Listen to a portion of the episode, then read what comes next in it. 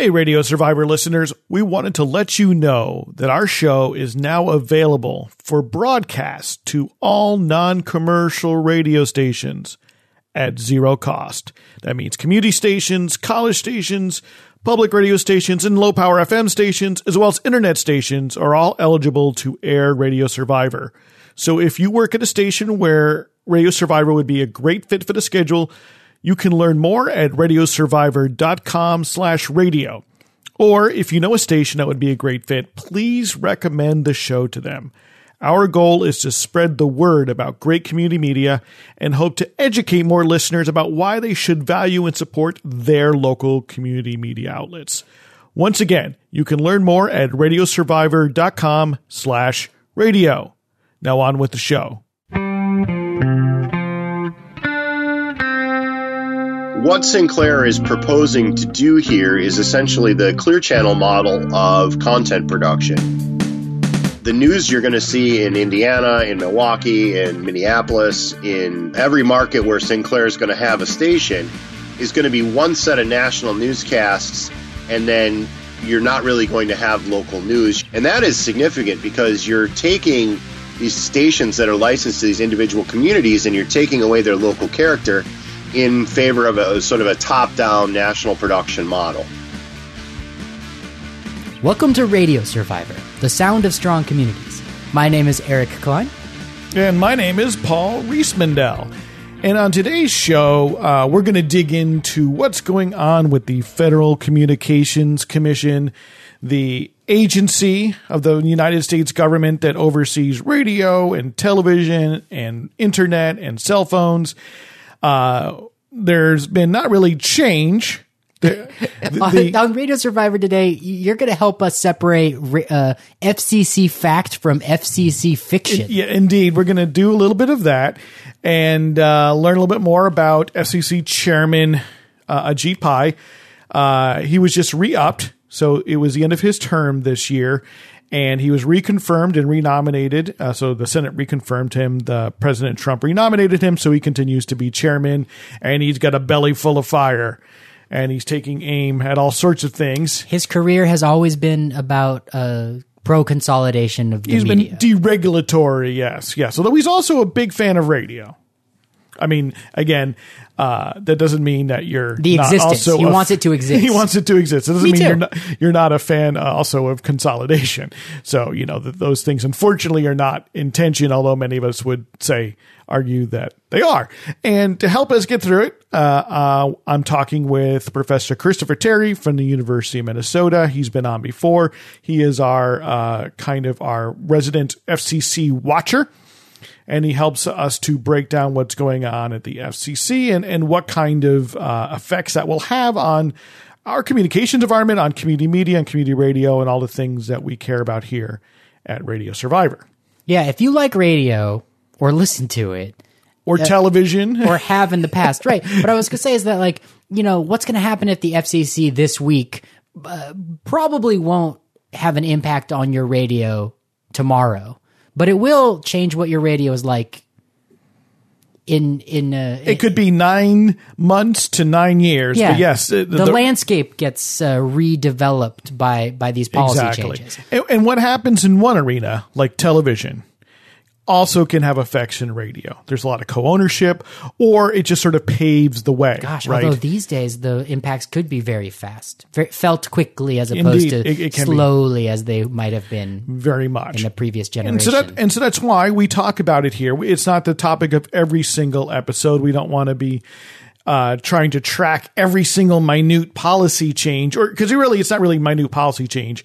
It's like we're not. We don't want to be sitting here trying to track every sort of. Uh, pronouncement. every pronouncement, right? We're not or read the tea leaves. We don't want to become sort of the Politico of uh, of media communications. Not that there's anything wrong with that. I'm That'd glad that there are yeah. people who are doing it, but it, it takes the kind of bandwidth we don't quite have. Plus, we want to spend a lot of time celebrating great community media and the people doing it. But uh, every so often, we definitely need to dip in, and we're so glad uh, that Professor Christopher Terry is willing to spend some time with us every so often. I mean, he's been on before to talk about the legacy of consolidation of media ownership regulation and sort of the FCC's failures therein. You can find those previous interviews and some things he's written for Yeah. us at radiosurvivor.com. If you go to our show notes, go to radiosurvivor.com slash podcast. Uh, we'll have that listed out for you. So it's easy to find if you want to go back and uh, hear more from Christopher Terry. Well, without further ado, I think we should check out that interview that you recorded. Welcome, Professor Christopher Terry from the University of Minnesota, back to the podcast. Glad to have you here. Always happy to be here. Uh, so, so Chris, uh, the FCC, there's a lot going on, and then I mean, with President Trump uh, threatening the broadcast license in quotes of NBC, we have a lot to talk about. So let me let me just sort of start right with that first question. I think it's the thing that people are thinking about. Can President Trump revoke the broadcast license of the National Broadcasting Company? No, no, he may not. Uh, setting aside the fact that we have that pesky First Amendment that gets in the way of that, NBC as a network doesn't actually have any broadcast licenses.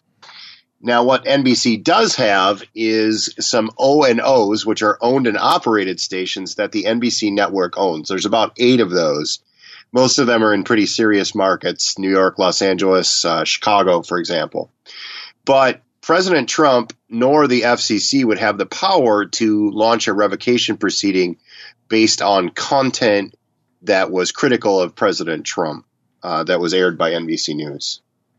And I mean, they can launch in, they can issue fines for things like indecency, right? Uh, and that's something we've talked about many times in the show, and most people are sort of aware of that. I mean, does does truthfulness play into it at all? Can can the FCC? Let's just you know think about this sort of uh, let's just sort of adopt uh, Trumpian thinking for just a second, for just a second. So if there were sort of evidence that that somehow NBC was widely fabricating and spreading provable lies, uh, you know that that would maybe qualify as slander, where the president not a public figure, uh, could the FCC take action on that? Um, theoretically, they could. Um, however, conceptually and practically, it would be almost impossible. There is a long-standing and, as far as I can tell, still on the books rule called the news distortion rule. It's never been enforced by the FCC, but it does give them some leeway where news is being manufactured. Um, in real terms, what we're talking about is quite old law, though, and you mentioned what President Trump's uh, legal recourse would essentially be here. And even as a public figure, if he could prove knowing falsehood or reckless disregard for the truth, he could go after NBC in a defamation suit. But um, the opportunity to win a suit like that as president of the United States, nigh impossible. Right.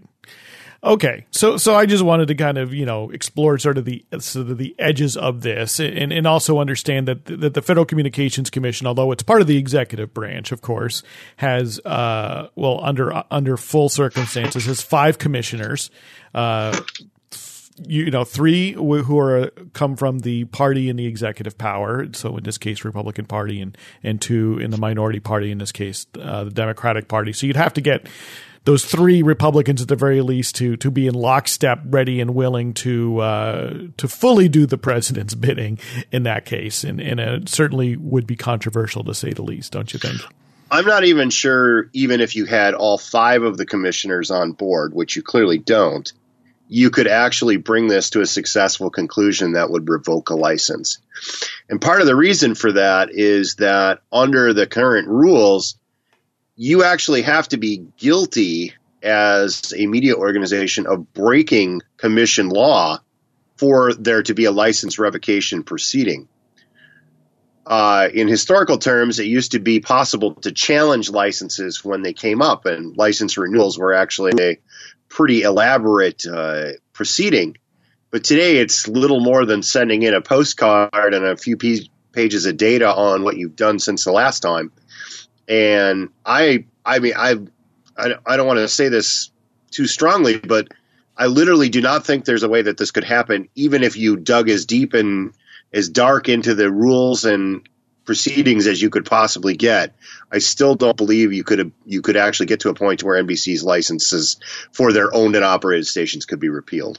And and of course, ironically enough, uh, that that sort of uh, deregulation, and uh, I mean, at least some of that responsibility lays on the heads of of Republicans, coming back, uh, going back to the Reagan era. There, it's it lies exactly on there. I mean, it, you know, their effort was to simplify the process, streamline it, make it less burdensome.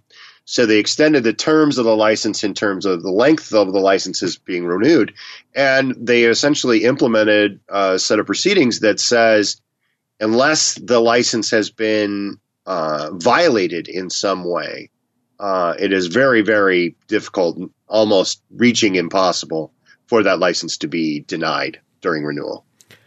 And so now we have uh, Chairman Pai has been uh, re-upped. So he has been uh, renominated and reapproved uh, to be on the commission and remain the chairman of the the commission. And for the first time I can remember, really, there was at least some small campaign, uh, grassroots campaign to uh, to try and get uh, the Senate to not approve him to to to fire uh, Pai, but it, it, wasn't successful. I mean, have you seen anything like that before?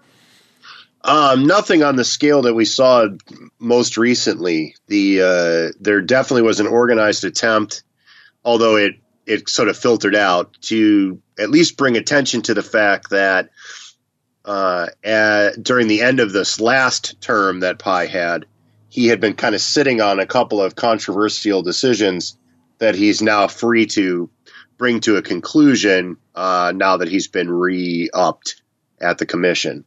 Uh, notably, among those are a repeal of the Title II net neutrality rules and uh, whatever mechanism the commission is going to use to try and bring the Sinclair Tribune mergers to a uh, to a successful conclusion.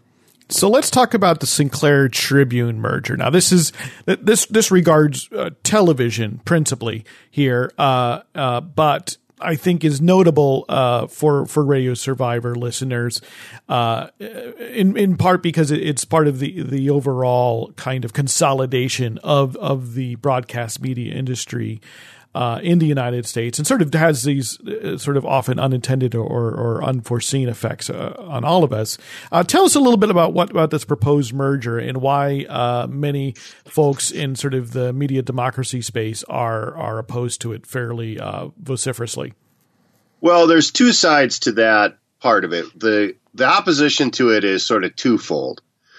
On in one set of circumstances, you have uh, the company itself, lots of people on sort of the left, if you will, object to Sinclair's point of view.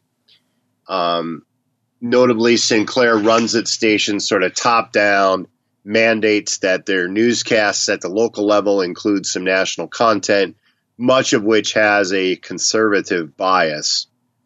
I am less concerned about the Sinclair merger on that point than on the second half of what's going on with this merger, in that the FCC is pinned in place by something we've talked about several times when I've been on the remands and the Prometheus radio project decisions.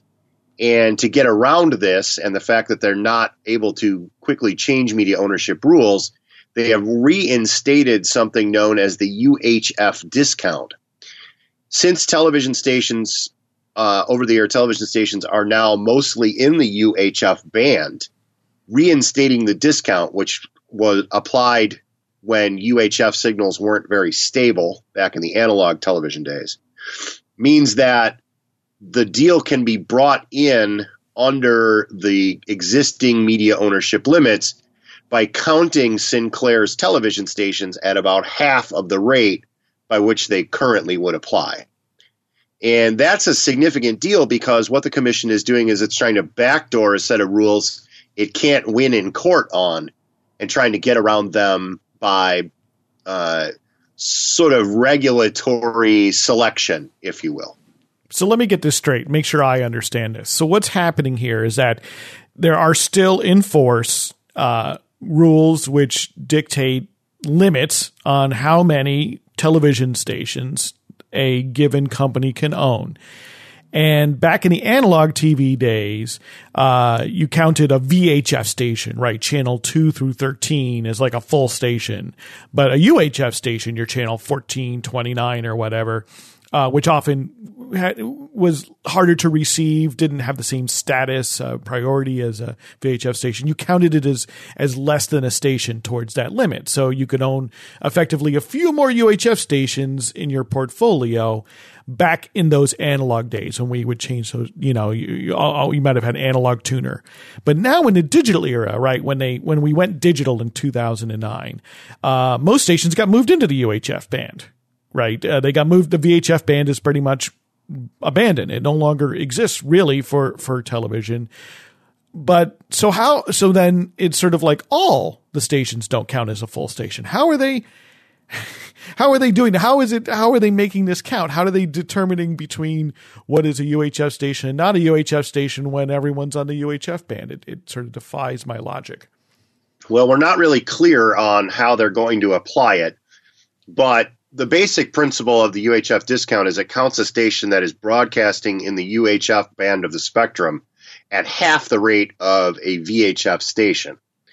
If you move Sinclair's existing stations into the UHF band and then apply the discount, they count as half as many as they can. But it's important to understand the scale of this merger. This merger would give Sinclair access to 72% of the national television audience. The current limit is 39%. Oh. But if the application is at the UHF counts the stations at half under the discount, they'll be able to bring this deal in successfully at about 36%. Hmm. So what so basically it's some it's it's some funny math that turns 72 into 36. exactly. That's exactly what it is.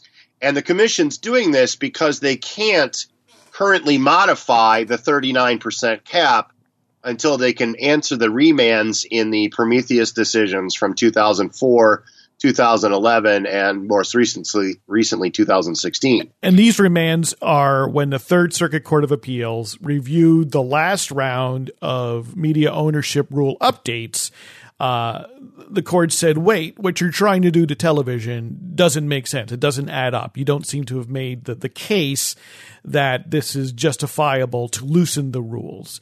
Uh, and so until the FCC answers that, the old rules are in effect, effectively, right? There's no new rules that are written. They can't raise the standard. And so now they're, they're trying to shoehorn this deal, uh, into what effectively are the old rules, right? Is that what's going on? Yes, um, although in the last few days there's been some discussion that maybe the answer to this uh, quandary is to just launch into a new media ownership proceeding with a goal in mind. Uh, counting television stations, at reinstating the UHF discount as part of an ownership uh, assessment. The FCC will have to launch into a new proceeding in 2018, which is just a few months from now and as part of that proceeding, they could make a case that because the stations are in the UHF ban and the UHF discount should and could apply, that alone would allow them to allow for a substantial amount of consolidation in the television industry, including the Sinclair merger. We're on, as we record this here on Friday, it's day 99 of the 180 day shot clock that the commission assesses to um, ownership proceedings like this now. So when Comcast NBC merged, Time Warner Comcast was under review. FCC sets a 180 day proceeding window to take in comments, consider them, uh, and go through the procedural motions. Today's day 99. So we're getting into the neighborhood where the commission's going to have to start making moves one way or the other. And it's very likely, I think increasingly likely, that we'll see the Sinclair merger pushed into a larger element of the 2018 quadrennial media ownership review. So, so is it looking like then in this shot clock, this amount of time that they have to either approve demand modification or reject this merger. Uh, you know, it, it, seems as though they may not be able to to work this uh, mathematical magic of making 72 into 36 maybe in a way that'll be satisfactory to the to the full commission I guess.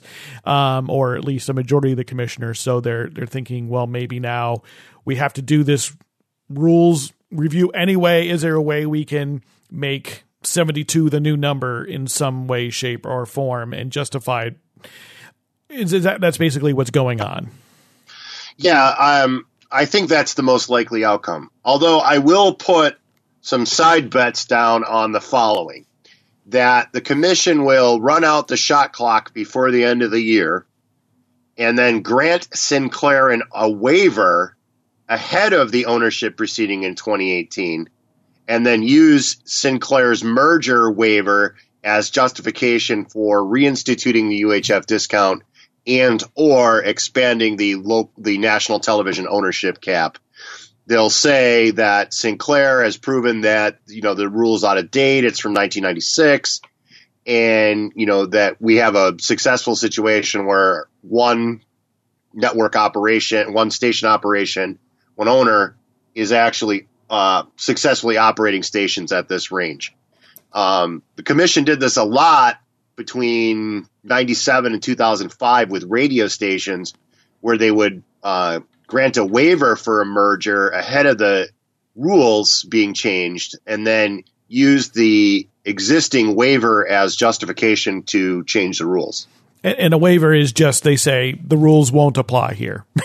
yeah, it's just where it's a, it's a pass essentially. It's a regulatory pass on you know we're we're allowing it in this one situation but what happens is that one situation is then used to used and cited as precedent for the world didn't collapse we'll just go with this as is and I'm talking with Professor Christopher Terry at the University of Minnesota. We're covering the FCC, the Federal Communications Commission, and what's going on there now that uh, Chairman Ajit Pai has been uh, reinstated, renominated, and reapproved for his uh, stint as the chairman and a commissioner at uh, the FCC. You're listening to Radio Survivor. This is the sound of strong communities. My name is Paul Riismandel.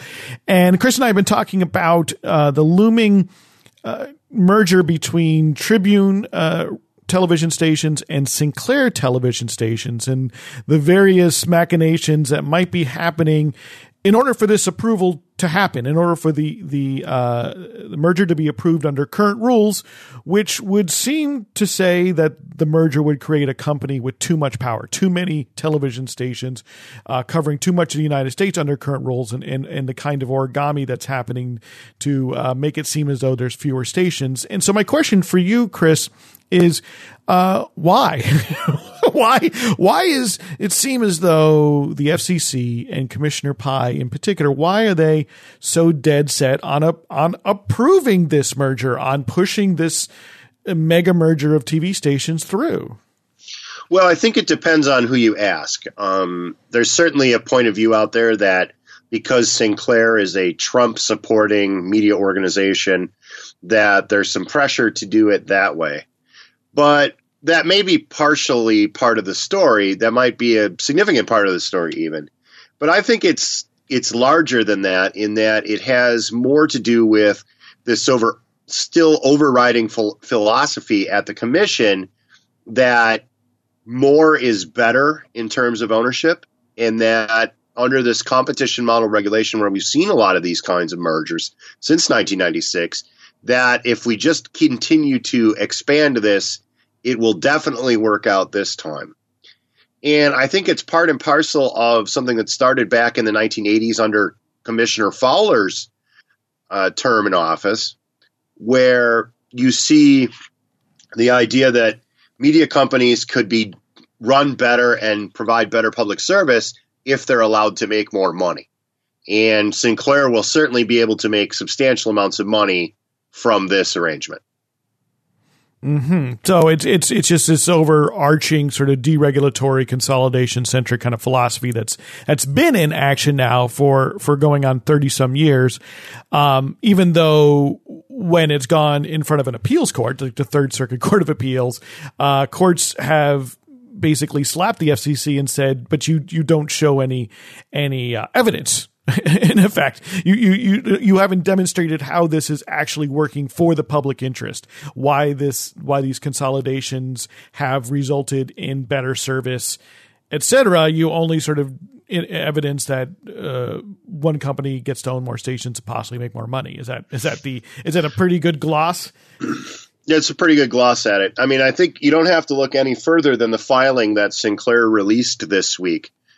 Few weeks back, the FCC asked Sinclair to specifically respond in a meaningful way to some questions about how the deal would benefit the public.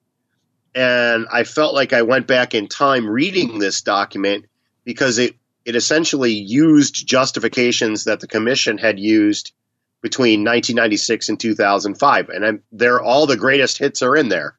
Uh, economy of scale, advertising markets will be better. We'll be able to provide better local programming to these smaller stations because they'll benefit from the arrangement. I mean, every every organizational uh, justification that had ever been used to justify any kind of merger between 1996 and maybe 2008 is buried in this document. And I mean, it's just a sort of a recycling of these old ideas. And that kind of fits into what we're seeing with this. We seem to be trying to ram this deal through without a real consideration for what effect it'll have on local markets and especially for local newsrooms.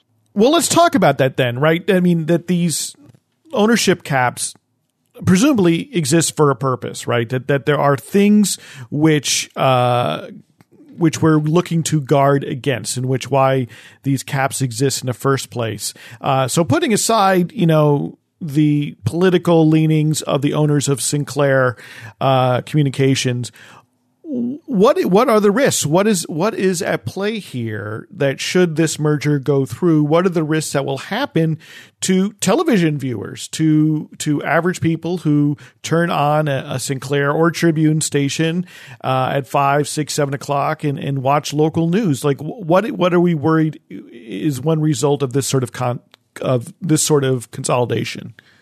Well, I'm not so worried about the viewpoint as I am the effect on the local newsrooms themselves. What Sinclair is proposing to do here is essentially the clear channel model of content production.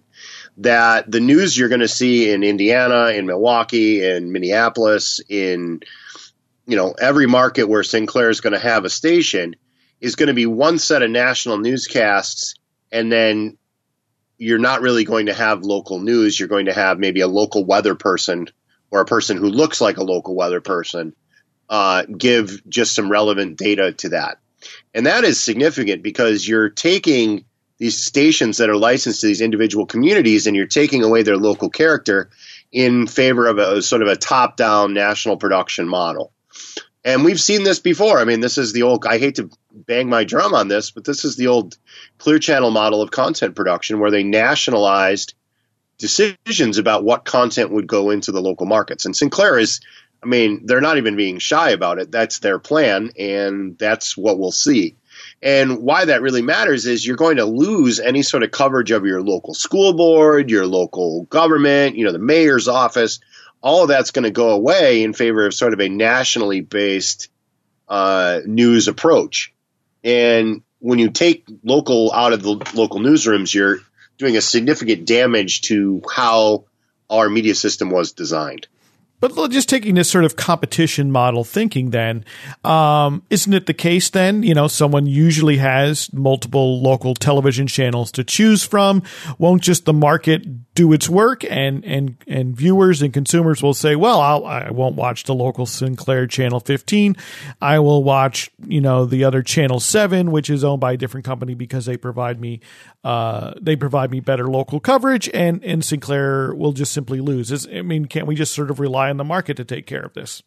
Well, that's a good theory, but it doesn't account for media economics the way that you need to, in that Sinclair is going to have dominant market power in many places, and they're going to be able to drive things like advertising rates, and it's going to be harmful to their competitors. Uh, if so, talk about that the, market power. What does that mean when you say they have dominant market power? How would Sinclair, in, a, in, a, in let's say, uh, if we're talking about Milwaukee Wisconsin. How would Sinclair end up with dominant mark, market power? Well, here in Milwaukee, they're already a dominant uh, player because they gave up one of their stations in the auction here to come in compliance ahead of this deal. But it, it's pretty simple, right? Things as basic as the rates that cable companies have to pay to local stations Sinclair's going to be able to set the market rate on this. Be, and, and when you say market power, you mean they have a lot of stations in that market. I mean, I just want to make this really concrete. Like that means that they own multiple stations. Is that yeah? in mean? many in multiple markets, they will actually own more than one station, and they can use that to counter program against their competitors in a way that's going to give them power. But with the kind of with the scale of this and the cost reduction that Sinclair is going to be able to implement through economy of scale, they'll be able to set advertising rates. They'll be able to offer packages competitive in nature to what we see for the major television networks now. And they're going to put local people in a in a bad way when they have to go up against that kind of market power. So it's almost and, sort of like Walmart, right? Uh, yeah, no, it's that's that's a great example. It is almost like Walmart. So they'll be able to come into a market and say, well, so uh, that 60 second spot that you're used to paying, you know, $3,000 for on our competitor station, we'll give it to you on, we'll give you two spots, one on two stations for the same price or just slightly more and begin to sort of use that economy of scale. Or they might be able to even say, okay, we'll, we'll you know, we have a station in, in Janesville and we have a station in Madison, we have a station in Milwaukee, and we can, we can lock up southern Wisconsin for you for just slightly more than what you're paying for one Milwaukee spot. Right. And that isn't competitive. Any station that goes up against Sinclair is going to have to deal with the scale of Sinclair. And that, of course, is the problem. When you create one one organization like this to have competition, you've got to create more organizations like this. So it sets the precedent for substantial new consolidation beyond just the Sinclair stations. Right, and so what you're saying is that uh, should the FCC uh, be able to approve this merger one way or another, either by uh, sort of making it squeak underneath the rules through this counting their UHF stations as less than a full station, or maybe by giving them a waiver and saying, okay, well, just go on ahead anyway. They'll be able to say, well, look, now that we have uh, Sinclair in order for these other stations in, in Milwaukee or Des Moines or Sacramento to compete, uh, they're going to have to combine as well, right? And so, and, and ultimately, does that mean that we just end up with one, two, maybe three major television station owners in the U.S. Yeah, I, I mean, we saw it after Comcast and NBC merged that everybody else tried to merge with cable companies after that, and right now, commissions considering the AT and T Verizon merger. The uh, you know, there's a still some cable mergers out there that are occurring. And these are all people that are trying to gain enough power to go up against organizations like Comcast, NBC. And what you're going to see is you're going to see that on a local television scale, you're going to need companies that have the same size or a competitive number of stations to go up against Sinclair. So what Sinclair represents is a new round of consolidation. And does the public have any voice in this? I mean, does, does the public get, get consulted at all in any any part of this process? Well, Commissioner Rosenworcel today uh, put out a thing saying "Start a ruckus." And she's encouraging people to voice their opinion on the Sinclair merger one way or the other. And so she's a Democrat uh, on the on the commission, recently uh, reappointed. Yes. And, and and when she says raise a ruckus, what does she mean? she mean she's she's saying you know the commission can be bound in part by uh, a large quantity of citizen comments when deals like this are being reviewed and she's encouraging people to take a stand, not just on this, but on net neutrality, which we'll have to talk about a different day. But it's it's a straightforward approach. They're really going. The Democrats on the commission, both Commissioner Rosenworcel and Commissioner Clyburn, are both raising a stink about this, and rightfully so, because this merger, scale of this is unprecedented. We talk about Clear Channel a lot on the show, sort of the history uh, historical landmark for consolidation. This deal is bigger than Clear Channel by leaps and bounds. Hmm.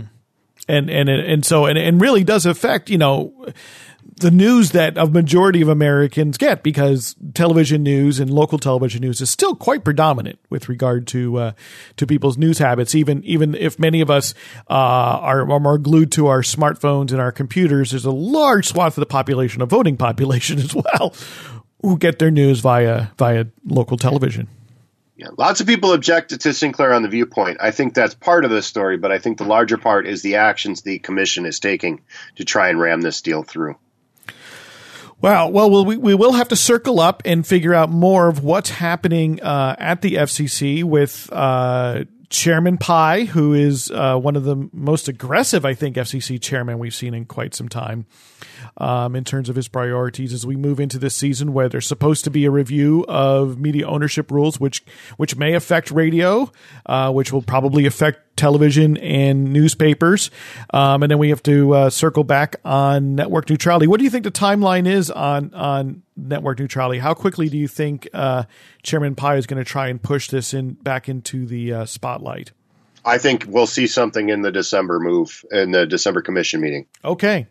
Right. So it's October now, mid October. So we're talking six weeks away, maybe. So we'll have to pay attention to that. Uh, there was public comment that, that, you know, there was an open proceeding and there's public comment.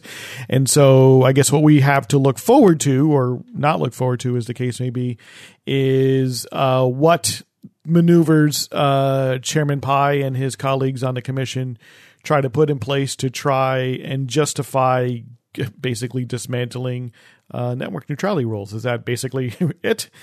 I think we'll we'll see what their hand is going to look like uh, before the December commission meeting, where they will have to try and and deal with the fact that the overwhelming millions of publicly submitted comments uh, say, "Please keep network neutrality." yes, yeah, exactly. I, I'm, I'm, I'd be really surprised if they pushed it into 2018. Okay, well, Professor Christopher Terry from the University of Minnesota. Thank you so much for joining us again to explain what's going on at the FCC. We will talk again soon uh, to catch up on what we weren't able to cover, which is uh, network neutrality and maybe a bit more of the preview of ownership rules.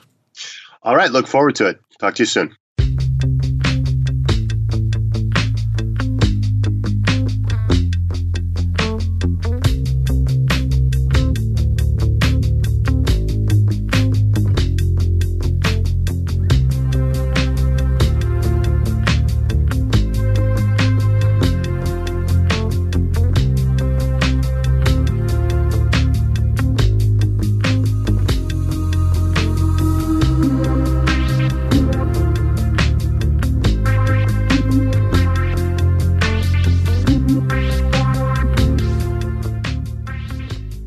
You are listening to Radio Survivor, the sound of strong communities. My name is Eric Klein, and thank you so much, Paul Riismandel, for that interview with Christopher Terry, FCC watcher.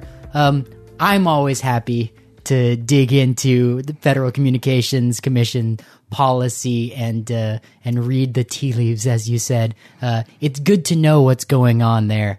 Um, does the FCC have a building? Yes, of course. They has, have a big building in Washington D.C. Yeah, what we don't, you know, we talk about the White House all the time. Yeah. We talk about Capitol Hill. What what building is the FCC inside? I mean, people of? do protest there, and they're you know, and so I mean, and there have been organized protests. They just called the FCC building. I think so. You know, it's funny. I've never been there. Yeah, I've never gone.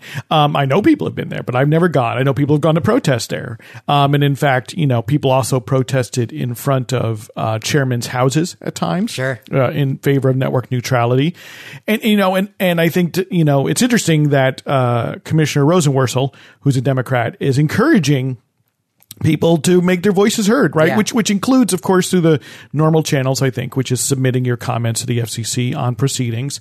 But also, it's a matter of, I'm sure, social media. It means uh, certainly enlisting the help of. Uh, of personalities like John Oliver, who who has covered FCC policy on his HBO show, and and even has come up uh, on late night television recently, uh, specifically around uh, Trump threatening the uh, NBC's uh, NBC's uh, license, as we heard uh, Christopher Terry disem- disassemble that argument and, and, and show it to be all the smoke and Quite no fire a that it is. remarkable moment for in the history of Twitter. Uh, brought, is is how I'm going to put that Oh one. my goodness! And what's interesting is that there is this history of the FCC being used as a political Right. device. Um, Dumb, President Nixon. dumb, Nixon is what we're is kind of well, he's kind of, that's what you're. We're sort of saying that our our number forty five is sort of behaving like D- dumb Nixon. Nixon was a little better in covering his tracks, but he certainly had um, allies file complaints with the FCC um, over negative coverage of his administration. Right. Um, they filed challenges to the licenses of TV stations owned by the Washington Post Company after the Watergate scandal was reported on by the Washington Post, for instance. But even putting aside uh, the power of the executive in that sort of way, through the 1960s, uh, stations in the Pacifica organization, Pacifica Radio, you know, the founding organization of community radio in the United States, as well as other community radio stations, saw their licenses either uh, have their uh, licenses renewals delayed or were given short uh, renewals. So typical renewal period at that time was three or four years, and they would be given only one year renewals. Uh, you know, when because there would be these complaints filed about the programming uh, that was at the time countercultural or politically uh, challenging. Um, the FCC in 1963 sent a letter to Pacifica uh, asking were there communists on board in 1963 and so the red scare was often carried out through these sorts of the, these sorts of uh, mechanisms as well. And so that's why you know even though this seems like an all smoke and no fire kind of threat it's important for us to recognize how um, the FCC has been used as a mechanism to enforce a, a uh, you know basically a kind of political uh, uh, content regulation, not explicitly, but obviously implicitly in a lot of ways. Sure. And Um, these days, I guess it's more, it's worth recognizing that um, they don't need an explicit political motive in order to uh, uh, limit the number of voices that have access to the airwaves. Well, right, and I think it's important to note that that the fact that uh, right now the FCC is about as defanged as it's ever been as a result of deregulation, as, as Christopher Terry and I spoke about in our interview. Um, and I know sometimes people who are on the political left or or who consider themselves political progressives are upset that uh, Sinclair Communications, for instance, which owns TV stations, that is forcing its local TV stations to air these pro-Trump segments during as part of its TV news. They're upset that they're able to do this, and that you know there's no action to take against them.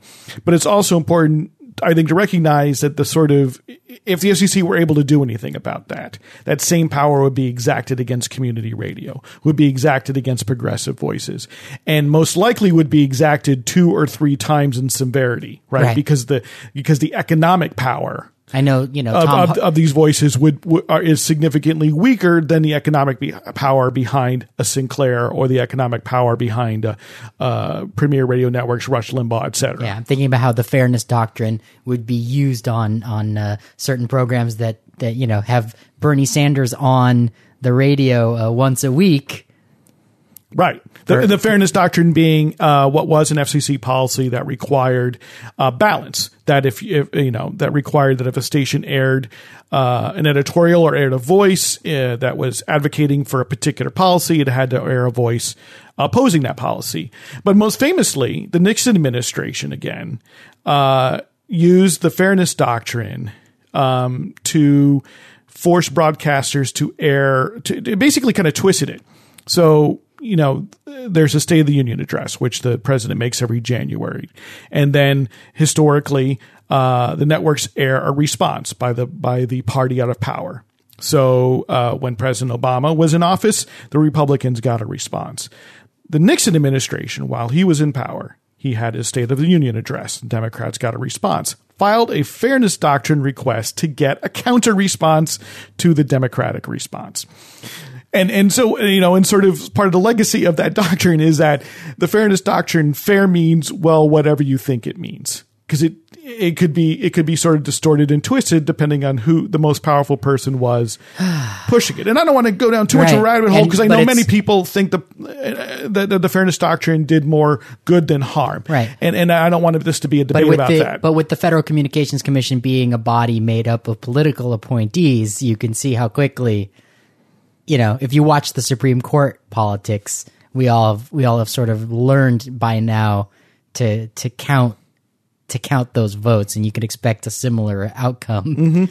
Well, and that's why uh, Professor Terry focuses on the ownership limit, Yeah. right? He notes, you know, and so really focusing on the fact that if we want to have a diversity of voices, then then that comes more likely from a diversity of ownership, right? Uh, and that consolidated ownership consolidates voices, and a diversity of ownership diversifies voices, and so keeping ownership limits in place are more likely to persist a certain diversity of gosh. voices you know- and viewpoints. I'm sorry to say this right now, but the idea just popped into my my little brain. Uh, there is no diversity of ownership with Facebook or or Google or or, the Google. Or Twitter, right? And and and that to some Or extent, at least with Twitter, no matter how hard they try, we get um, our feed is our own. Well, that you know, But it- with but but, with Facebook, but it's they yet- own the feed. yes and no. I mean, I mean, well, Twitter, it's Yeah. again, uh, it, it is just one corporate decision away from being Yeah, different, and right? They, and they've been doing a number of things to to monkey with the feed, as it were. Right. But yeah, with Facebook, we definitely um, we already have uh, in the public sphere have been talking about the political ramifications of of that monolith. Uh, how interesting, and then.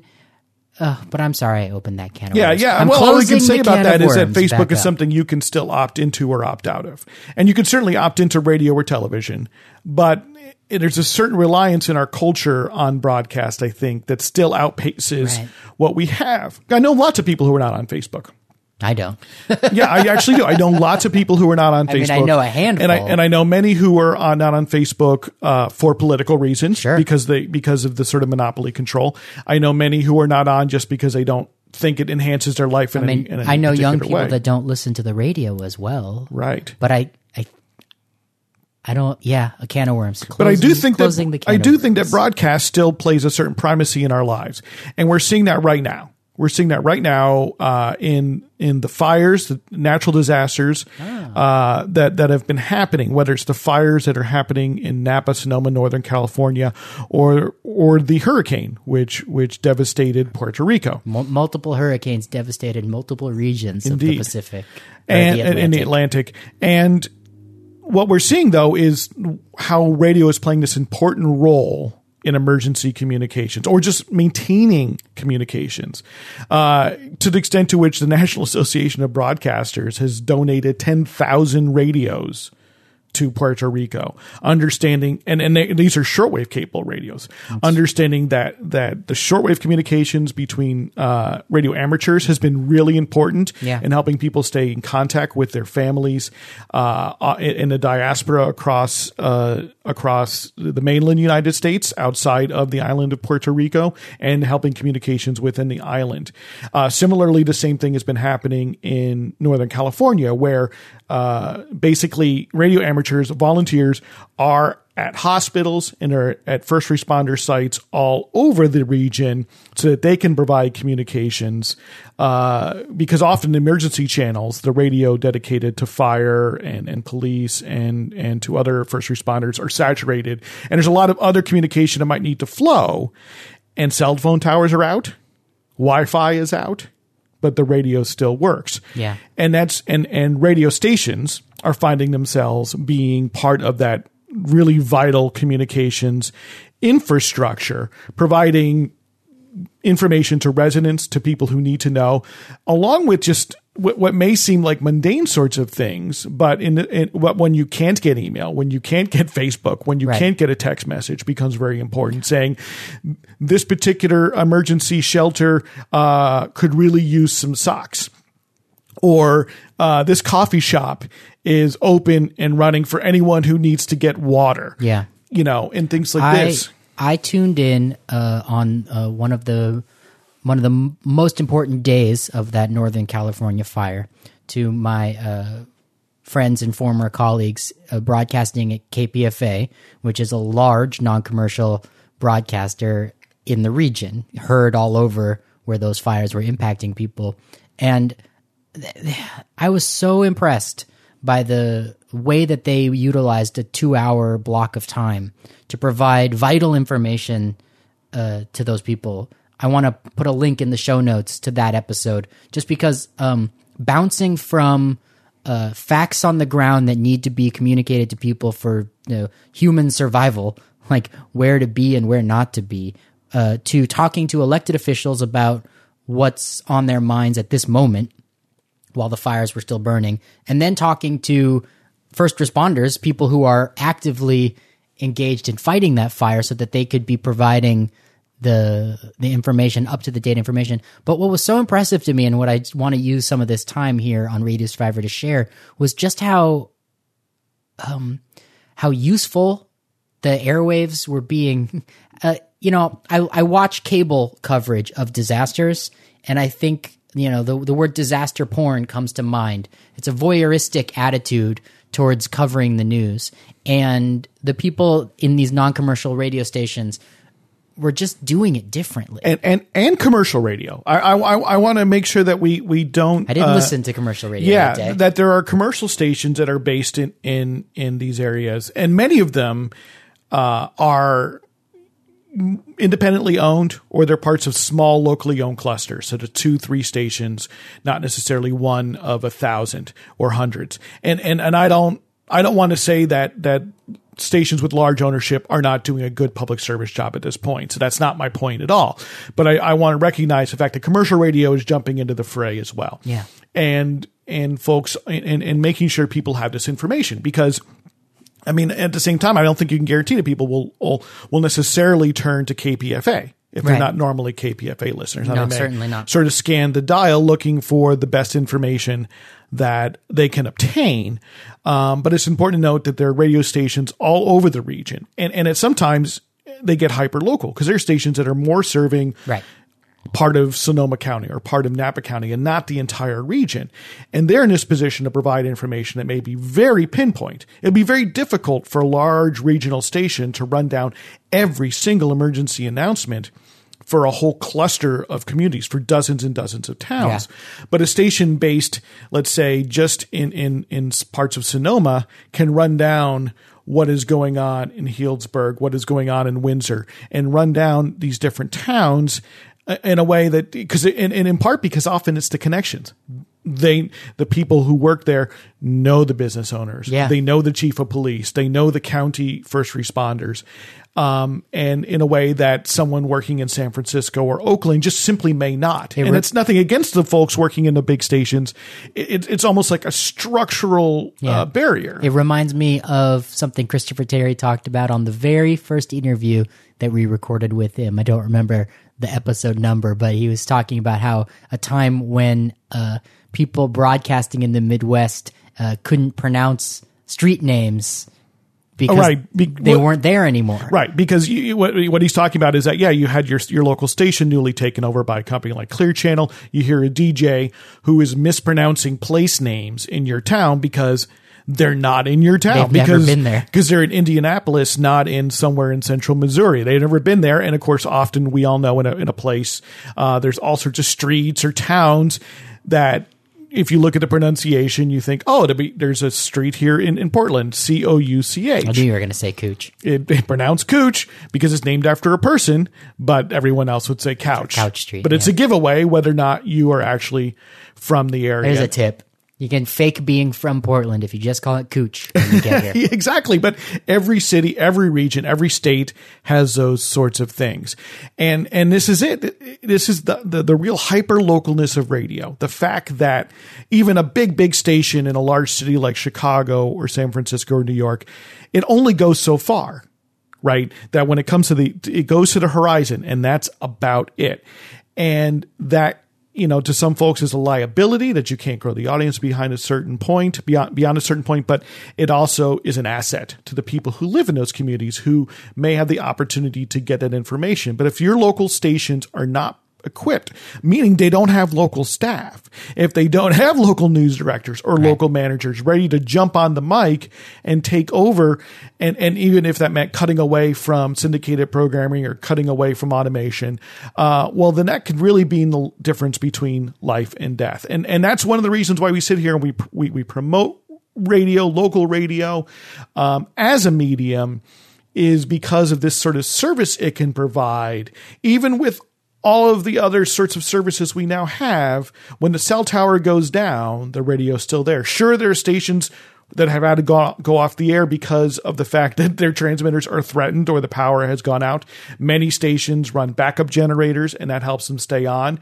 Uh, but having a rich local uh, media scene where you're not just relying on one station necessarily means then you do have redundancy, you do have backup. And that's why we talk about it here. And we'll be writing more about it at our website, radiosurvivor.com.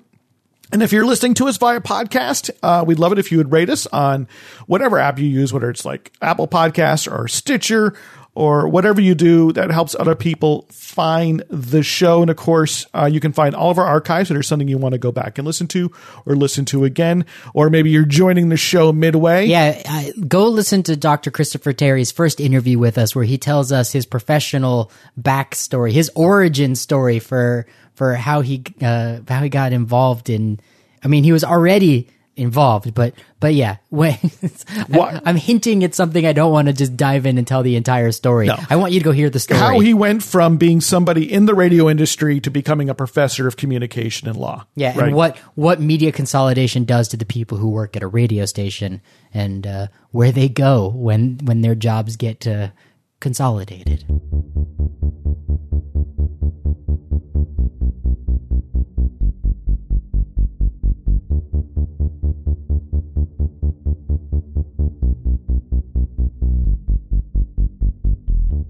Go to radiosurvivor.com slash podcast. If you have any comments about the show, please send them to us podcast at radiosurvivor.com. This is a listener and reader supported enterprise. To learn more about how you can help Radio Survivor keep surviving, go to radiosurvivor.com slash support.